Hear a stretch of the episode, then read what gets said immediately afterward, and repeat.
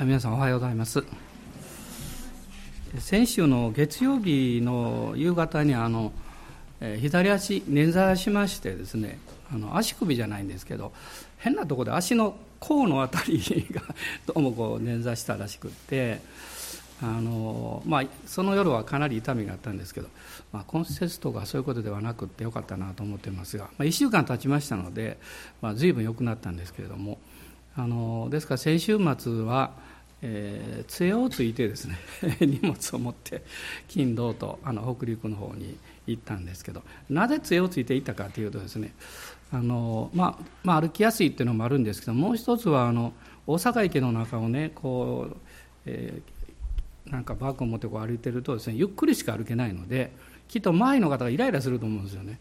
危ないので目印のために私足悪いんですってこうそうすると皆さんがこう避けてくださったりですねあの誰も文句言いませんので あのよく理解してくださってえそういう意味であの杖をついてずっと行ったんですけれどもえどうしてもこう歩くスペースが遅くなるんですね。ゆっくりゆっくりになりますから、まあ、時間も早めにいろいろ動かないといけないんですけど、まあ、改めてあの、まあ、その捻挫をして帰ってきて、えー、と翌日でしたかね、えー、まあ妻と話してる中で言ったんですけどあの私久しぶりに怪我をしたので、まあ、それで、えー、痛みを改めて理解したというかまたあの足の悪い方とかですね、まあ、そういう方たちの気持ちが、まあ、ほんのわずかですけどあの普通よりも分かったかなと言って感謝したんですね。で、まあ、ゆっくり歩いていてですね改めて感謝することがたくさんあるなと思ったんです。あのまず家内が感謝してくれましたね。あなたいつもさっさと歩いてるけどもあの 一緒に歩けるとか言ってですね。あそれもそうかなと思いましたけど。あのゆっくり歩くとあの周りをですねあの見る時間が多くなるんですよね。で普通だとこう前見て歩いてますけどゆっくり横を見ながらですねいろんなことが見えるんですね。であそれを見ながらあの一つ一つこう、えー、あれどうなってるのかなとかどうしたのかなとか、まあ、考えながらこう歩くことができるんで、まあ、楽しいというかまあ、それとあのゆっくりこう歩いてましてこう杖を持ってるとあ、まあ、この人きっと足のどうか悪いんだろうということを分かってくださるんで、まあ、皆さんがこういろいろ配慮してくださるんですよ。特にあの道路を渡る時ですねあの整理をしている方なんかが特別に何かこう車を止めてですねで歩かせてくださるんですね。でそうするとどうなるかっていうと、まあ、そういうことも含めてこう「ありがとう」っていう言葉を使う回数がものすごく増えるんですね。まあ、少しのことでありがとうありがとうってこう言いますからでそういうふうにこう言ってる中で改めてですねありがとうって自分が言うということはその方にとってもまあいいことかも分かりませんけど言ってる自分も幸せになるなってもう一度感じたんですね。あの普段は普通にそうって言ってるからあのやってるからありがとうってなかなか言わないけど、まあ、そういう中で、まあ、ありがとうってたくさん言えるっていうのはすごくあの感謝だなと思いました。で皆さん大人の方に「ありがとう」と一回言ってみてください、まあ、いつも言ってるかもしれませんけど 心を込めてですね、えー、そう言うと何かね心の中がねあの温かくなると思います。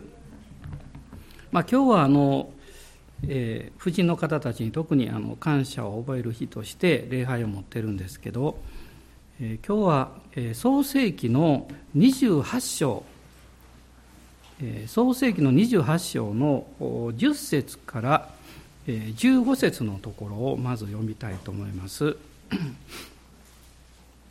創世紀の28章の10節から15節です。聖書をお持ちの方はご一緒にお読みになってください。ヤコブはベールシェバを立ってカランへと旅立った。あるところに着いた時、ちょうど日が沈んだので、そこで一夜を明かすことにした。彼はそのところの石の一つを取りそれを枕にしてその場所で横になった。そのうちに彼は夢を見た。見よ一つのはしごが地に向けて建てられている。その頂は天に届き見よ神の使いたちがそのはしごを上り下りしている。そして見よ主が彼の傍らに立っておられた。そして仰せられた。私はあなたの父アブラハムの神イサクの神主である。私はあなたが横たわっているこの地をあなたとあなたの子孫とに与える。あなたの子孫は地の塵のように多くなりあなたは西東北南へと広がり地上のすべての民族はあなたとあなたの子孫によって祝福される。見よ私はあなたと共にありあなたがどこへ行ってもあなたを守りあなたをこの地に連れ戻そう私はあなたに約束したことを成し遂げるまで決してあなたを捨てない。まあ、今日この聖書の箇所を選んだ理由とですねあの婦人の方たちとも関係があるんです。まあ、それはあの後ほどこの中でお話したいと思いますけども、まあ、直接的には今日読んだ箇所というのは、まあ、ヤコブが、生まれ故郷を離れて、えー、お母さんのお兄さんが住んでいるパダンアラムという非常に遠いところに旅立っていった、まあ、その途中のこれは出来事なんですね、まあ、皆さんご存知のように、えー、彼のお母さんはリベカという人です、まあ、イサクの奥さんになるんですがそして、まあ、彼は双子の、まあ、弟であったわけです。あのお母さんのちょっと入れ知恵もありまして、え彼は神様の祝福を独り占めにしようということを企てた結果ですねお兄さんから命を狙われるような状況を生んでしまうわけです。お父さんお母さんを心配してそういうことが起こらないようにということもあってですねそれでこのヤコブを遠いこのパダンアラムに旅立たせるわけです、まあ、彼はこんなあの長旅をしたのは初めてだと思うんですね。しかも一人で長い長い当時ですから危険がたくさんありますから無事に着くのかもわからないし行って帰ってこれるのかもわからない、まあ、そういう孤独と戦いの中で彼はあるところに来るわけです、まあ、この聖書の11節にはあるところに着いた時と書いてます私たちも自分の人生の中でここは一体どこだろうってどうして自分は今こういうこういう状況の中にいるんだろうと考えることがあります。まあそれはちょうどこのヤコブの心境ですねあるところなんです。しかしそれは、えー、私たちの側から見ればそうなんですけど神様の側からするとちゃんと神が計画して導いておられる場所にその導いておられる時にそこに着いたということなんですね。イエス様を信じて、えー、知らない時は全能の神様が天の父であるということ分かりませんから未知の世界というのはいつも不安とか恐れを与えるんですでもイエス様を信じて全能の神様のことが分かってくると私の経験とか理解においては未知であってもあるいはまだ先のことであってもそこにはすでに私の愛するいや私を愛してくださっている偉大な方がもう準備をしていらっしゃるんだということが分かるわけですね。まあ、そうするとそんなに心配しなくてもいいわけです。まあ、ヤコブはそのことをまだ十分経験しておりませんでした。しかしここで経験するんですね。彼はこのあるところに着いた時にちょうど日が沈んだのでそこで一夜を明かすことになったわけです。一つの石を枕にして横になりました。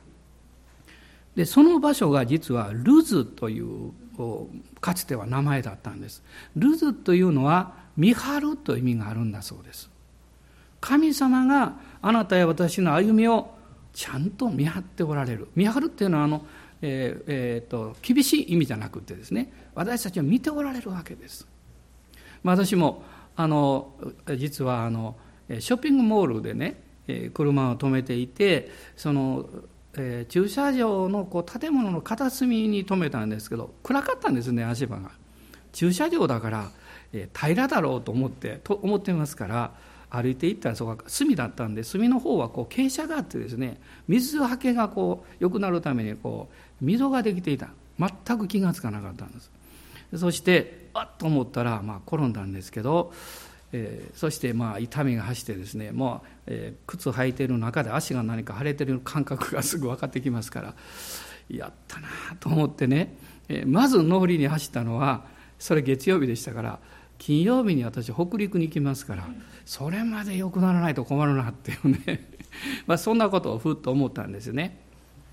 まあでもあのそう思ったその後でですね、まあ、皆さんも同じことを考えると思うんですね。いやこれは、えー、自分にとってはあまり嬉しい経験ではないけれども私を愛してくださっている神様はそのこともちゃんとご存知でこれ以上悪くならないように守ってくださっていたんだなということを考えるとですね大丈夫だと思うわけです。でもし主の守りがなかったらもっとひどい怪我になってたかもわかんないし何よりも体の怪我以上に心が怪我をしてしまって失望してしまったりもうダメだと諦めてしまったりもっと悪くなるんじゃないかと考えてしまったりそういうふうに思ってしまうわけです。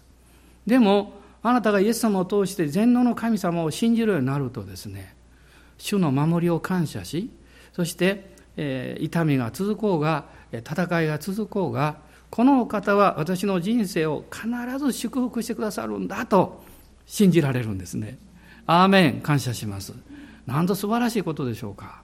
皆さん大人の方に信じていてよかったよねとおっしゃってください。もしまだの方、いや、私信じてませんよって言ったら、今日、今日チャンスですからと。今日がそのチャンスですよと。で、彼は、このルズで、神様が導いておられたその場所で寝ることになるわけです。まあ、横になるというのは身を横たえるということは人生を委ねるということも表していると思うんですね。そしてその時に彼は夢を見るわけです、まあ、それがこの12節にありました。そのうちに彼は夢を見た。まあ、今日の実はメッセージのタイトルはですね「夢を見た人」というタイトルをつけたんです。夢を見た人。でその夢の中で天からはしごがこう降りてきてですね、まあ、地に建てられたわけですけどそうすると不思議なことに見つかいが天から降りてきたんじゃなくって下からそのはしごに登ったり降りたりし始めたとこう書いてます。まあ、ある意味ではこう言えるんですね。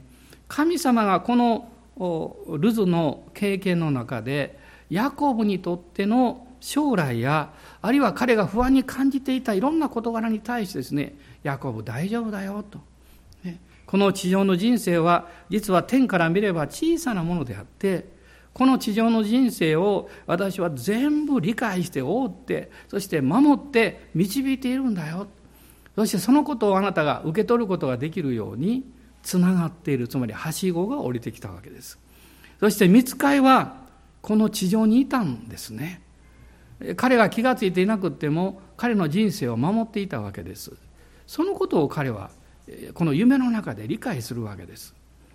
そうしますと不思議なことが起こるんですね。この13節ですけどこの夢を見ているんですが彼は一つのことに気がつきます。そして見よ主が彼の傍らに立っておられた。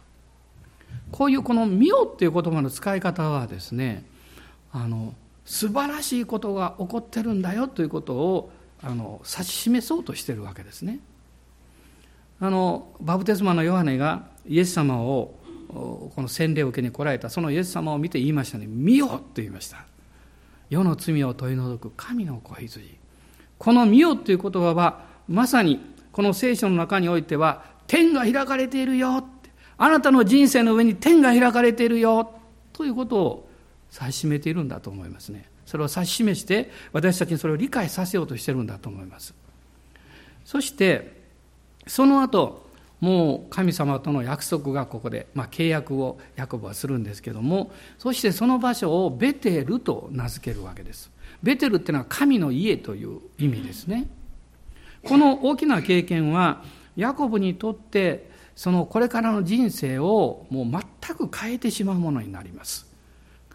この聖書の中ではですね、旧約聖書においては、夢っていうのは、神様が人々に何かを教えたり導くために神が出会ってくださる一つの方法であるわけです。でも、新約の時代においてもそれが用いられています。例えば、あの、マリアの夫になりましたヨセフは3回ですね、夢の中で見つかいに語られます。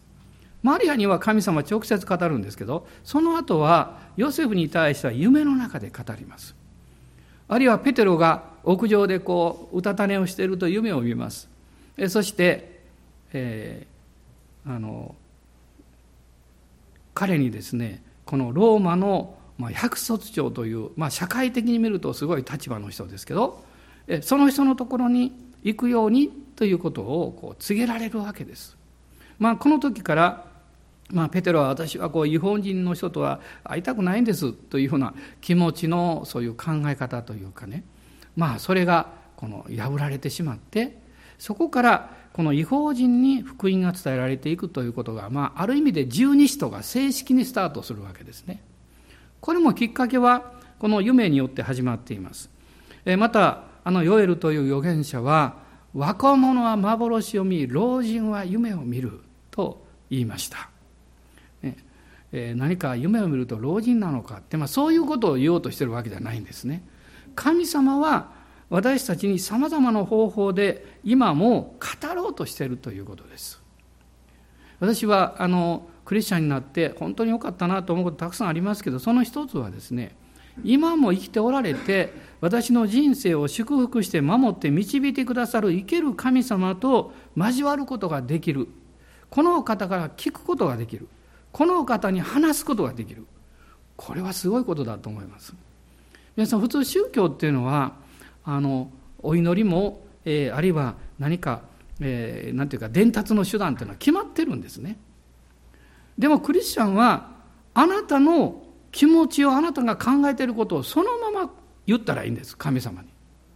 それが祈りなんですね。すごいと思いませんか、ね、神様お腹空きましたってね。言っても構わないんです、ね、あるいは今こんなこと悩んでるんですって言ってもいいんです。それじゃあ独り言とどう違うんですかって。祈りは独り言じゃないんですよ。祈りっていうのは誠の神様に語ってるので聞いてくださってる人がいるんですね。このお方があなたに必ず何か語ってくださるんです。答えてくださるんですね。これ不思議だと思います。でこのヤコブはこの夢を見てその人生が変えられた人なんですが興味深いのはヤコブの息子の一人のヨセフも夢によって人生が変えられるんですね。この霊的な経験って継承するんでしょうかね？私よく分かりませんけど。でもこの親子ともですね2代ですね 夢によって人生が変わるんです。これすごいと思いませんか？私たちは、まあ、3種類の夢があるんですけど一つはこの普通に、まあ、人の霊が見る夢です。疲れたりすると夢見るかもしれませんし少しいろんな経験をするとあらあの悩んでることがあったりすると夢の中出てきたりとかするでしょうね。これは多くの夢です。もう一つの夢は悪霊が働いてあなたに夢を見させる場合があります。この悪霊によって見る夢はもう恐怖があります。あるいはものすごく汚れたものがあります。あるいはもうものすごい絶望感を与えます。これは普通の夢ではないんですね。あの人間はこう霊的な存在ですから夢を見るんですけどその背後に悪霊が働いてあなたの人生を台無しにしようとするんです。こういう夢はですね私はノーと言ったらいいんですね。でも普通はノーという力がないんです。イエス様は信じると貼るんですね。ノーと言うんです。クリスチャンになった当初私は非常にこう霊的な戦いの夢をよく見ました。夢の中でえー、何か悪魔が出てきてですね悪魔っていうかあのそういうもう非常に恐怖を与える存在が出てきて何か自分に対してですね自分の人生をダメにしようとしているのを感じるんです、ね、でもそのことを話した時にあの僕先生の奥様がニコニコしながら言ってくれました「私は全然怖くないんですよ」って言いました、ね、どんなに怖い夢を見ても私全然怖くないんですって。私はその夢の中で主イエスの港血潮によって立ち去れって言うんですって言いましたあそうですかと思ってね。でそれから何か怖い夢を見ると私は夢の中では例えば逃げてる夢とかあるでしょ走っても走っても走っても逃げるねそんな時皆さんも逃げるのやめてください今晩あ今日からね立ち止まって振り返ってイエスの皆によって出ていけって言います言ってください勝利しますからこれは確実です。まあ、そういうことが何度も続きましたけれどもでもあのそのうちにですねそんな夢見なくなったですね。もう向こう諦めたんでしょうかね。夢でこの人を怖がらせるのもうダメやなと思ったんでしょうね。夢見なくなりましたそういう夢ね。でもあのこういうことが一回あったんです。あのあある夢の中で非常に気持ちの悪い大きな男の人が出てきてですねなんか似た似た笑いながらこう私こう攻撃してるんですね。で私はイエスの港実証によって出てけって言ってるんですけど全然答えないんです。もう何か似た似た似た似たして非常に気持ちが悪いんです。気分が悪いんです。恐れが来るんです。でその時私夢の中で夢って分かってるんですけどね夢の中でこう非常にこう恐れを感じてですね「イエス様助けてください」ってね。その時に私の後ろ後ろ夢の中ですよ。後ろに誰かが立っておられるっていうのを感じたんです。後ろ振り向いたんですね。見えなかったんですけどそこに神様がおられるなって分かったんです。姿は見えないんですけどそしてその時に神様の臨在がさーっとこう不安を持っている私を包んでくれたんです。その瞬間にあのニタニタしていた気持ちの悪い大男はさっと消え去ってしまったんです。その時学んだことがあるんです。イエス様の港知識には力があるけど神の臨在はそれに勝るって分かったんです。ね、神様の臨在の中にイエス様の十字架の贖いがなされたのでこのヤコブがここで夢を見た時に天使を見ました、ね、神様の不思議を夢の中で見ました。でももっとすごいことは主が彼の傍らに立っておられた。ということに気がついたんです。あなたは気がついてなくってもあなたの傍らに神様は共にいて立っていらっしゃいます。あなたを守り導こうとしておられます。私はそのことを信じて主の皆を賛美するわけですね、まあ、もう一つの、まあ、夢はあの今少し半分言いましたけど神様から与えられる夢なんですね。神様があなたに見させてくださる夢の中にはこの主の臨在があるんです。平和があります。喜びがあります。目が覚めると何かね嬉しいんです。例えば、えー、自分で見る夢の多くあるいは特に、え霊的な戦いがあるような夢というのは目が覚めるとすっごく疲れるんです。体がしんどいんですね。でも神様によって夢を見させてもらった時は目を覚ましてもね何か気持ちいいんですよ。体も軽くなるんです。ああ主が癒しがってるなというふうにまあ感じるんですね。私たちが実はこの人生の歩みの中でこの見る夢というのはこの神様によって与えられる夢をたくさん見たいと思うんですね。皆さんそう思いませんか？神があなたに見させてくださる夢というのはこれは逆の言い方をするとですね神があなたを通してそのことを実現したいと思っておられる内容なんですよ。だから神が私に特別に夢を見させてくださったとしたらそのことは私の人生の中に起こっていくんだということを信じることができるんです。これはすごいですね。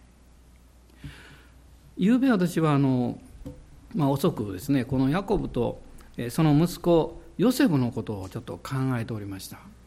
二代揃ってすごい夢を見て その夢によって人生が変わったってすごいなと思いました。それでふっと思ったんですね。このお父さんのヤコブとやがて生まれてくるヨセフとですねどこに共通点があるんだろうと思いました。一つのことを発見したんです。今日の母の日と関係があるんですね。どういうことかっていうとヤコブもヨセフも深いお母さんの愛情を受けていたということなんです。ここが共通点なんですね。ある意味でこう言えるんです。このあなたが霊の母として持つ愛情によって神様からの夢を見る人々を育て上げていくということです。ね、あの父親というのは力強さで強調あの表現されます。母親は優しさで表現されます。私の人生には両方が必要です。力強さと優しさ。そして神様があなたの人生を霊的に導き祝福してくださるそのプロセスの中にも両方があるんです。私たちはその両方を持っていますしそれを両方を共有していく必要があります。教会はまた若い人たちや新しい人たちが育っていく場所でもあるんですね。そこには力強い指導や導きが必要ですけどもう一方では優しさが必要です。深い愛情が必要ですね。ヤコブという人はどういうふうに母の愛情を受けていったんでしょうか？あの、えー、少し前のところですね創世紀の26章の22節と23節を見ると、えー、一つのヒントが分かるんですけど、まあ、お父さんのイサクですね彼が40歳で結婚をしまして20年間あの、えー、息子が与えられることを祈ったんですねで60歳の時にあの子供がまあ与えられたんですけれどもでそのその子供がですね、まああのえー、リベカの中で、えー、双子であるということがまあ分かるわけですね。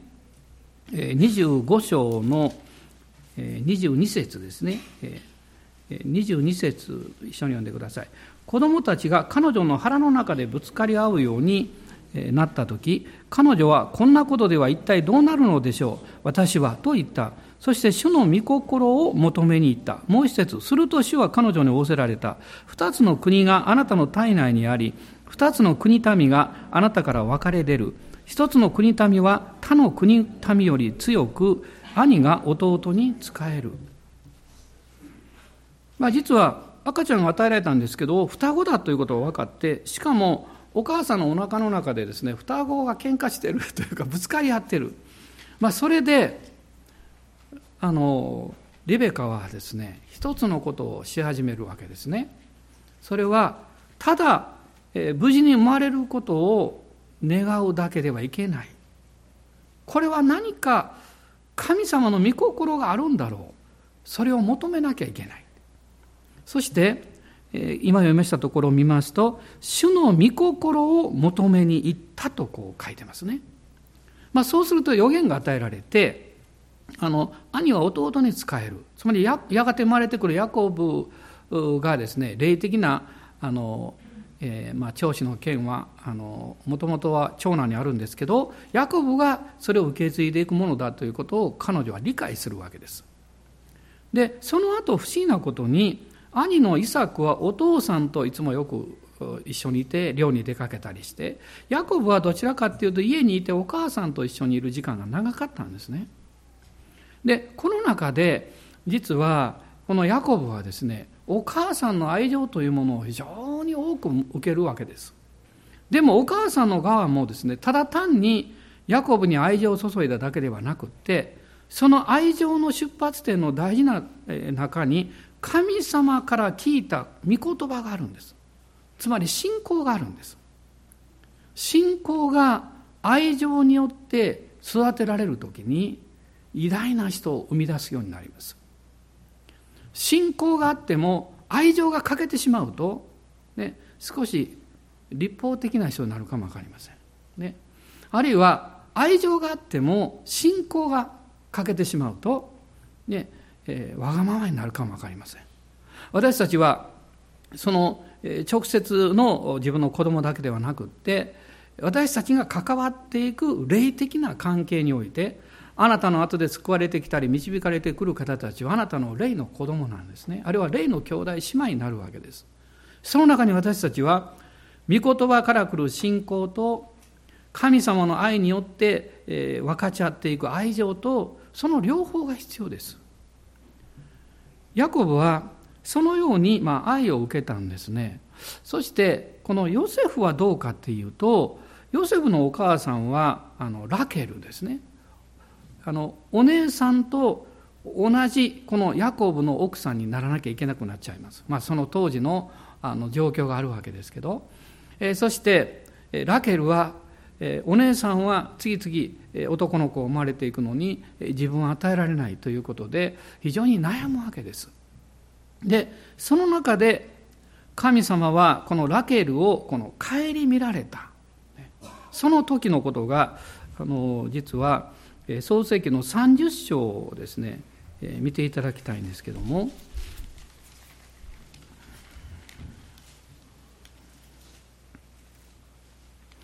まずえ30章の22節それから24節までですね読んでいただけますでしょうか。神はラケルを覚えておられた。神は彼女の願いを聞き入れてその体を開かれた。彼女は身ごもって男の子を産んだ。そして神は私の汚名を取り去ってくださったと言ってその子をヨセフと名付け主がもう一人の子を私に加えてくださるようにと言った。ヨセフっていうのは加えるという意味ですね。このヨセフが生まれましてラケルの人生は一変しました。その愛情というものをただ単に表現するだけではなくって神様が、えー、私を導いて、えー、夫ヤコブの妻としてくださったというその信仰を受け継いだんです。そうでないとその当時に当時においてですよ。当時においては継承者を持つことができなくなると神様の御心であったのかどうかということに不安を覚えるわけですね。ですから神様はこのラケルの体を開かれそしてこのヨセフが生まれることを通して私はヤコブを祝福しあなたを祝福しそしてあなたから生まれたこのヨセフを大いなるものとするんだということを、ま、確認させてくださったわけです。おそらくもうラケルはですねもう本当にこう愛情を注いだと思います。そしてもう一人加えられるようにという願いを持ってこの名前ヨセフとつけたんですけどその結果もう一人男の子が与えられますね。まあそれがベニヤミンです。しかししかしこのベニヤミンが生まれた時に彼女は命を失ってしまいます。ベニヤミンが生まれてですね、まあ、最初はベンオニと言われましたけどヤコブはベニヤミン右手の子後継ぎという名前を付けます。それはヤコブ自身も神様から名前をいいてヤコブからイスラエルに変えられているという経験を持っていたからですね信仰によって名前を付けます。そしてある意味でこう言えるんです。ラケルも信仰によって愛する息子たちをこの世に残して天に帰っていった。その時のラケルの心境ね、それはもちろん十分は理解できませんがある程度想像することができます。その残していく生まれて間もない息子とそしてまあ何年間かですね自分の腕の中でまたこのお乳を飲ましながらですね育てていったこのヨセフを残していくわけですが神様どうぞこの子たちを祝福してくださいと当然祈ったでしょうね。ただ単なる祈りじゃないと思いますね。ああ神様私の命を引き換えにしてもこの息子たちに神様の祝福を与えてくださいというその強い願いがあったんじゃないでしょうか。ですからヨセフは生まれた時からそうでしたけれども神様の約束とそしてそれと一緒にお母さんの愛情というものを深くこう受けていくわけですね。まあ、その点においてこのお父さんのこのヤコブとこのヨセフというのは、まあ、共通点が、まあ、あるんじゃないかなと思うわけです。まあ、そういうふうにして私たちが霊の子供たちをこの海育てていくときにその霊の子供たちは必ず繁栄します。まあ、今日もたくさんの姉妹方が前に出ていらっしゃいました。で私はその姉妹方を見ながら心の中でこういうふうに祈ってました。神様どうぞこれらの姉妹たちを通してたくさんの霊の息子娘たちを産んでください。たくさんの霊の息子娘たち。そして信仰と愛情を注いで育て上げてください。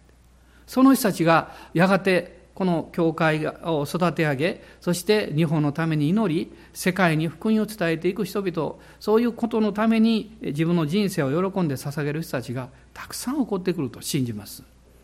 神様は私たち一人一人にそういう使命を置いておられますけどそれが実現していくプロセスの中ではやはり私たちの信仰とそしてこの愛情というものをお持ちになるわけです。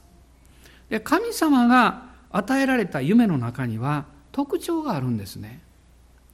どういう特徴かっていうとまず一つは神様がくださった夢の中には神様の計画と導きがあるということなんです。そしてそこそれを信じてそこに戻るとたとえ困難があっても私たちは立ち直ることができるんです。あの何も問題がなくてスムーズにいけば誰でも安心できだと思いますよでもあなたの霊的なものはそれ以上は育たないと思いますね。私たちは絶えずいろんなものによって影響を受けて戦いを経験しますけど神様から与えられた夢を持っている人はですねそこに神様からの計画と導きがあるということを決して諦めることはしないんです。決して諦めないんですね。その時に私たちは戻ることができるんですどこへ戻るんですか？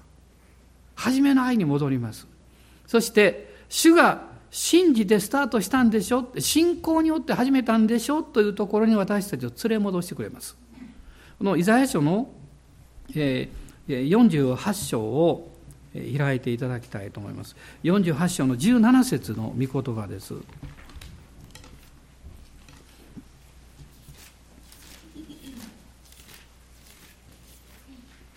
イザヤ48の17です。あなたをあがなう主、イスラエルの聖なる方はこう仰せられる。私はあなたの神主である。私はあなたに益になることを教え、あなたの歩むべき道にあなたを導く。アーメン。あなたの歩むべき道って何なんでしょう？神様があなたのために立て導いておられる大きな計画なんです。その計画を思うときに、それはあなたにとって夢なんです。私は救われた時にこう願いました。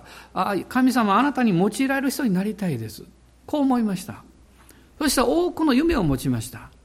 でもしばらくして主に従っていくって大変なことやなと思うようになりました。だんだんとその祈りが勢いを失っていきました。神様、あの、そんなに力強く導いてくださってなくても結構ですというような気持ちになっていきました。もうちょっとスローダウンしてがっていいですと。ね。でも、そういうふうになった時でも、神様が初めにくださった夢はなくなってはいませんでした。つまりそれはあなたの中にもあると思います。神があなたの中に願いを起こしてくださった。神があなたの中に信じるようにという何かを教えてくださった。時にはあなたの中に絵を描いてくださった。その絵をあなたは忘れることはないと思いますよ。私はいくつもの絵を持っています。決して忘れない夢があります。その夢のことを私は時々思い出します。またゆっくりお話しします。ね、その夢は、私が、えー、年齢を重ねてから理解する内容だと知っていました。それを見たのは20代ですけど。だから皆さんね、信じないと思いますが、いや、信じなくていいんですけど、私は年を取ることを楽しみにしてるんです。ね、あの20代の人がああの10代の人たちが20代30代になる楽しみじゃないんです。私の楽しみは主の御心であればですよ。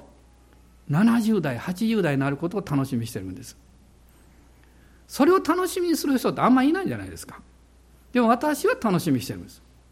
なぜかっていうとその20代の後半の時に神が見せてくださった夢と関係があるからなんです主はこうおっしゃったと私はその時受け取ったんです。あなたが主に仕えて年老いた時、あなたはリバイバルを見ます。私はその言葉は決して忘れません。もちろん、年を重ねて体が弱くなって こんなにつまずいたりするとね、もっと若い時の方が良かったなって確かに思うんですけど、でもそれ以上に、いずれ天に帰っていくんですから。そんな小さなことよりも、神が自分の小さな人生の中で見せようとしておられる、導こうとしておられる、それを見ることができれば、もっと幸せだと思っています。アーメン、感謝します。あなたに神がくださった夢の中には計画があるんです。導きがあるんです。そこにいつも帰るんです。ですから神様は、ご自分の夢を受け止めることのできる人々を探しています。神は全地をこう見渡してご自分に向かって力を全うする人を求めておられる探しておられると書かれています。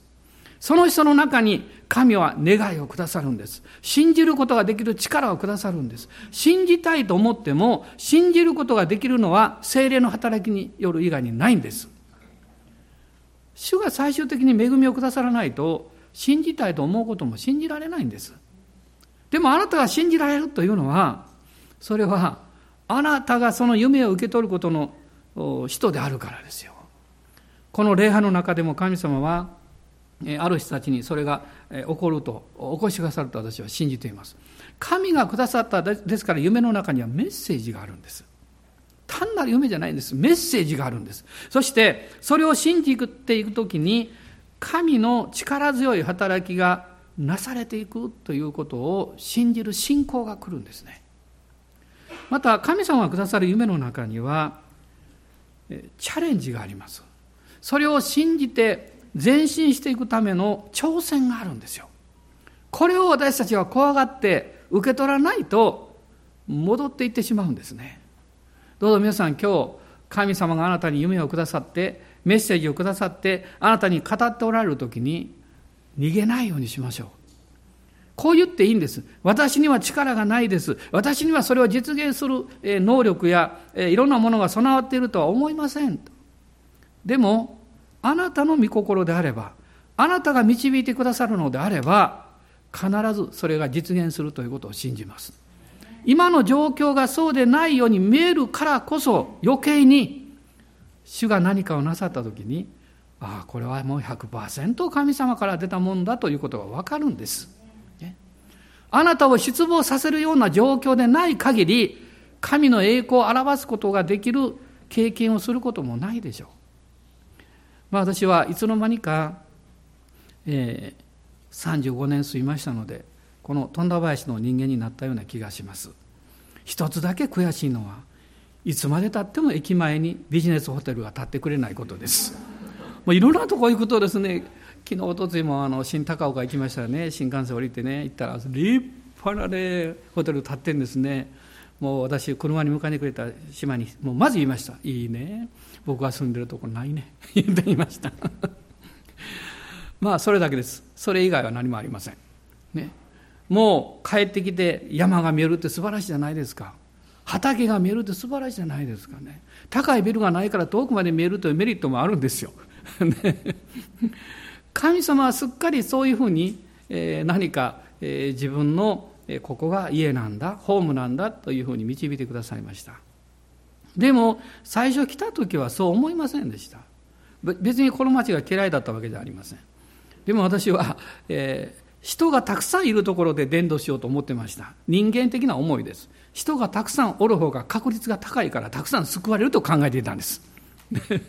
でも、この富田林は人口が少なかったので、また、ね、あの住宅地が建てられないようなものがこの近くに広大あの広大な土地がありますからここはどうかなと思ったんですねでも分かったんです神様に距離はないんです神様に時間なんか関係ないんです。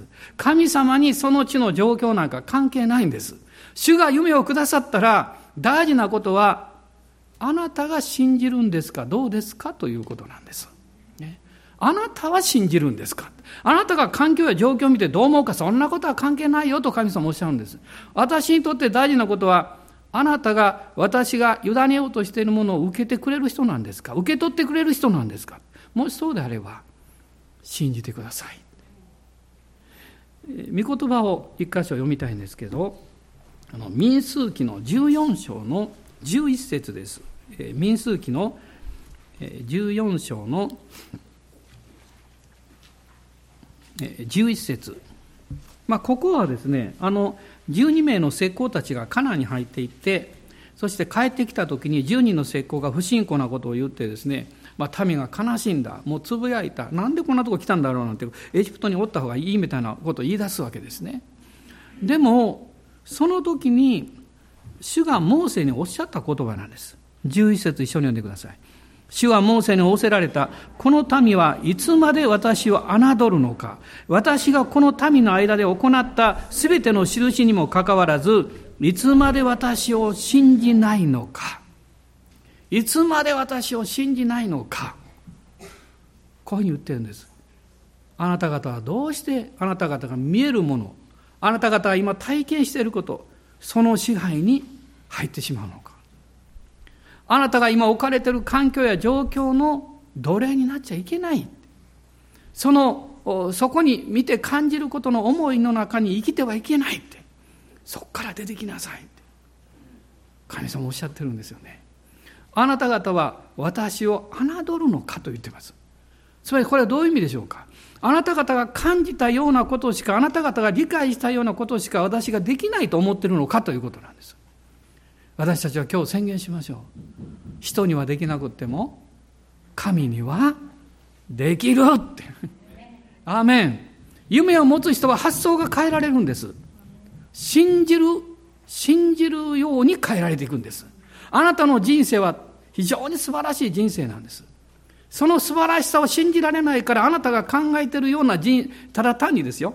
今あなたが思って感じるような人生になったらそれでいいんでしょうか？私はそうでないということに気がつきました。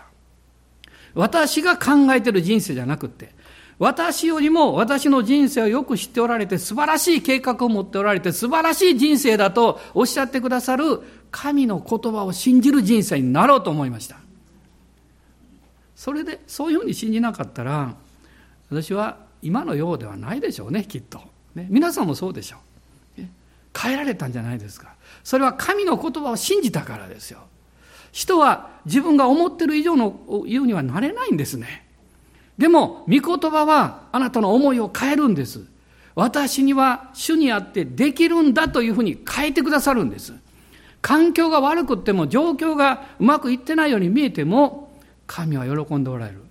それは神がご自身の力を表す場所があるから。神がご自分の力をね、持って望んでくださる場所があるから。それを信じるのはあなたであり私なんです。この石膏の言葉を聞いて悩んでるあるいは不信仰の陥った民に対して神様おっしゃったこの言葉を今日心に留めていきたいと思うんです。いつまで私を信じないのか。もし今週ですねなんか辛いことがあって落ち込んだらこのことを思い出してください。いつまで私を信じないのか。あ信じます。ってねはっと目を覚まして信じます。神にはできるんです。お立ち上がりください。ハレルヤ感謝します。今あなたが置かれている困難や戦いも終わりでしょうけどそこに神様の偉大な力が表されるということを告白しましょう。そしてこう言えるんです。神様楽しみです。私の人生が大きく変えられてまた私の家族や友や私が出会っていく人々が喜びを持つ幸せになれるそういう人生に変えられていくことを私は見ています。ただ単なる夢じゃなくて神から来た夢は実現するからです。アーメン。感謝します。アーメン。主の皆を褒めたたえます。ハレルヤ。感謝します。アーメンアーメン感謝します。ハレルヤハレルヤ今日もう一度一緒に告白しましょう。イエス・キリストにあって私にはできます私にはできます私のこの人生の中に素晴らしいこと起こりますすごいことが起こりますハレルヤハレルヤハレルヤハレルヤある人が壮年の方ですね両手にバケツを下げています。そのバケツには泥水がいっぱい入っています。そして彼は心の中でつぶやいています。どうして私はこんな重いものをいつまでも持たなきゃいけないんだって。その方に主がこうおっしゃいます。話しなさいそれをひっくり返して中身を捨てなさい私があなたに新しいものをあげようと。おそらくそれは仕事のことかも分かりません。あるいは何かとっても気がかりなことがあるのかも分かりません。どういう意味でしょうか？主はこうおっしゃってるんでしょう。それを私に委ねたらいいんですよとおっしゃってます。私に任せたらいいんですと。私があなたの人生を祝福し導きますから。アーメン。感謝します。ハレルヤ。これは壮年だけでなくてですね、えー、青年であっても婦人であってもこの真実な主の約束を受け取ることできると思います。今日そうします。アーメン。今主の皆を賛美しましょう。ハレルヤ。アーメン。ハレルヤ。ハレルヤ。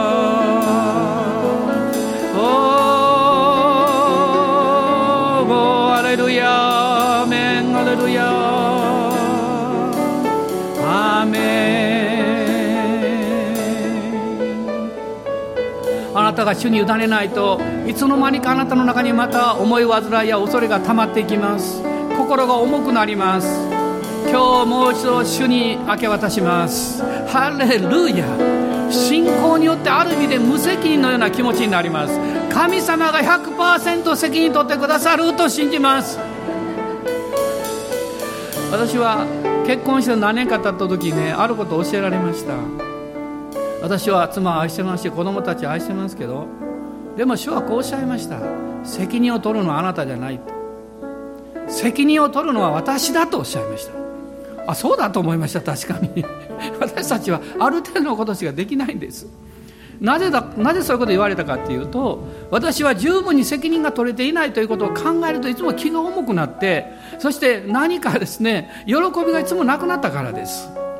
でもその時から私は家族に対してもちょっと無責任になりました。神様が責任取ってくださるんだからもう知りません。神様あなた導いてください私のなすべきことは祝福すること。愛すること。でそして自分の持ってる良いものを分かち合っていくこと。それだけなんです。それだけなんです。ハレルヤ。ハレルヤ。今ですからこの素晴らしい方を信じましょう。まだイエス様をはっきりご存じない方いらっしゃったら今日がチャンスです。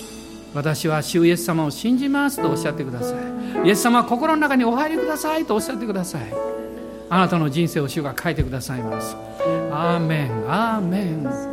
アーメン。主は我らの太陽。恵みと憐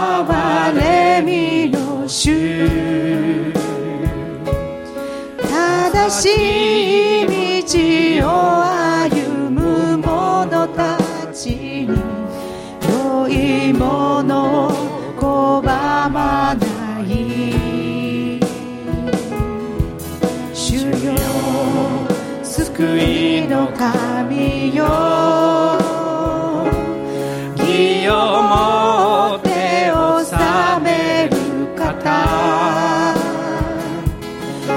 を恐れる者に注がれる。あなたの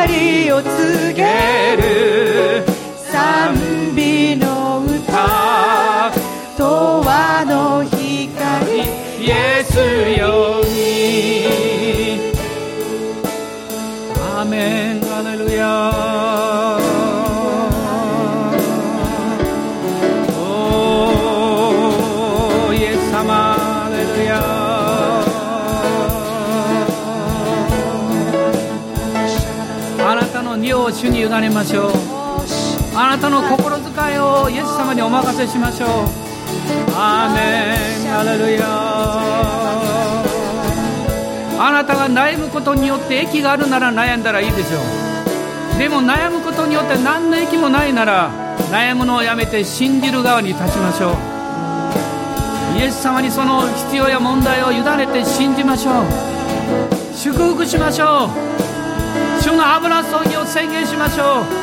アーメン。アーメン。アーメン。アーメン。アーメン。ハレルヤ。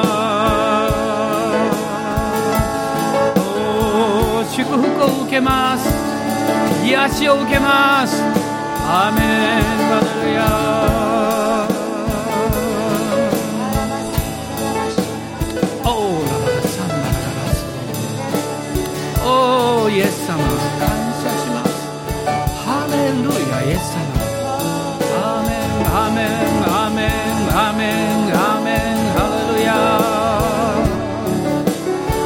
喜びに満たされて帰ります。今日何の問題もないかのようにお笑い笑ってる人のように私たちは帰ります。あなたが責任を取ってくださった。あなたがそれを完成してくださった。と信じますから。アーメンアーメンハレルヤ。今まであまり大きな声でイエス様と言ったことのない人いらっしゃいますか？みんなで祈ってる間に言ってみてください。イエス様と言ってください。イエス様と言いましょう。ハレルヤ。ハレルヤ。アメン。アメン。アメン。アメン。アメン。ハレルヤ。おーアメン。アメン。ハレルヤ。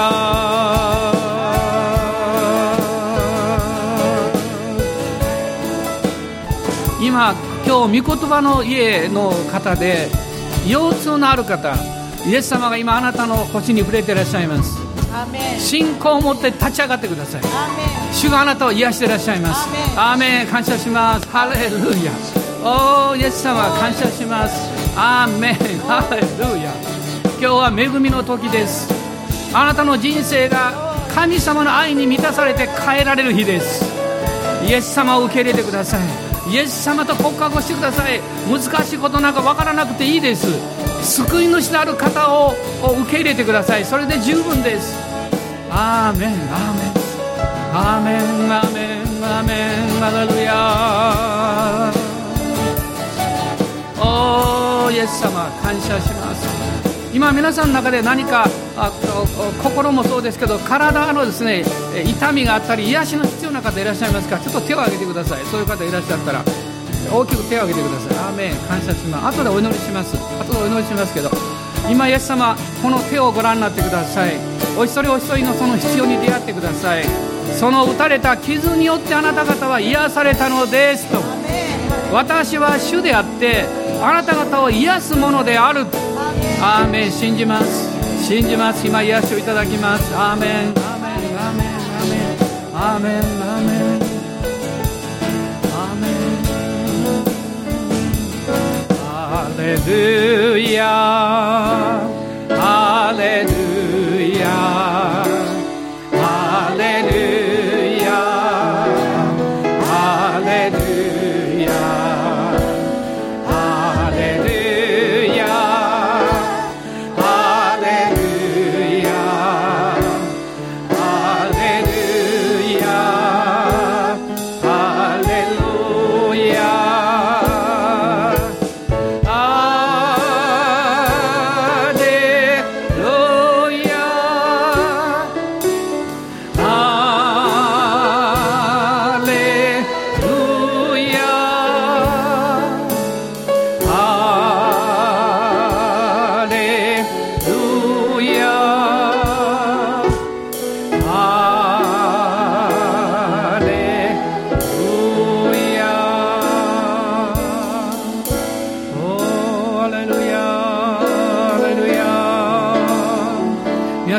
精霊のバプテスマを求めている方いらっしゃったら今霊の賛美をしてください。日本語横においてあなたの内側からあふれる霊の賛美をしてください。おーリベラララスカリアンバラララスノーおーリアンバラララスカラララシリビリビハンバラララスノー現実の戦いに負けないでください。それをそれに勝る力のある精霊様を受け入れましょう。精霊の力をいただきましょう。アーメンアーメンアレルヤ。おお主よ。問題があることが問題ではないんです。問題に打ち負かされることが問題なんです。イエス様はそれに勝利をくださいました。イエス様は勝利をくださいました。アーメン。問題の勝利の印は平和です。平安です。そして愛です。希望です。アーメン。アレルヤアレルヤアレルヤお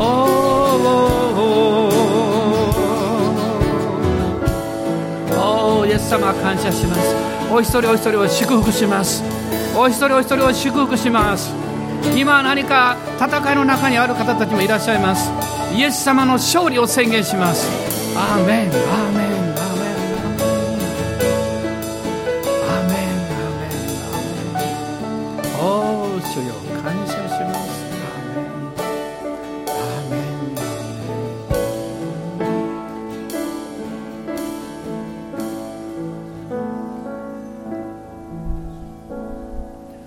私たちの主イエス・キリストの恵み父なる神のご愛精霊の親しき御交わりが私たち一同と共にこの新しい週一人一人の上にあなたの豊かな祝福が限りなく限りなくありますように。アーメン。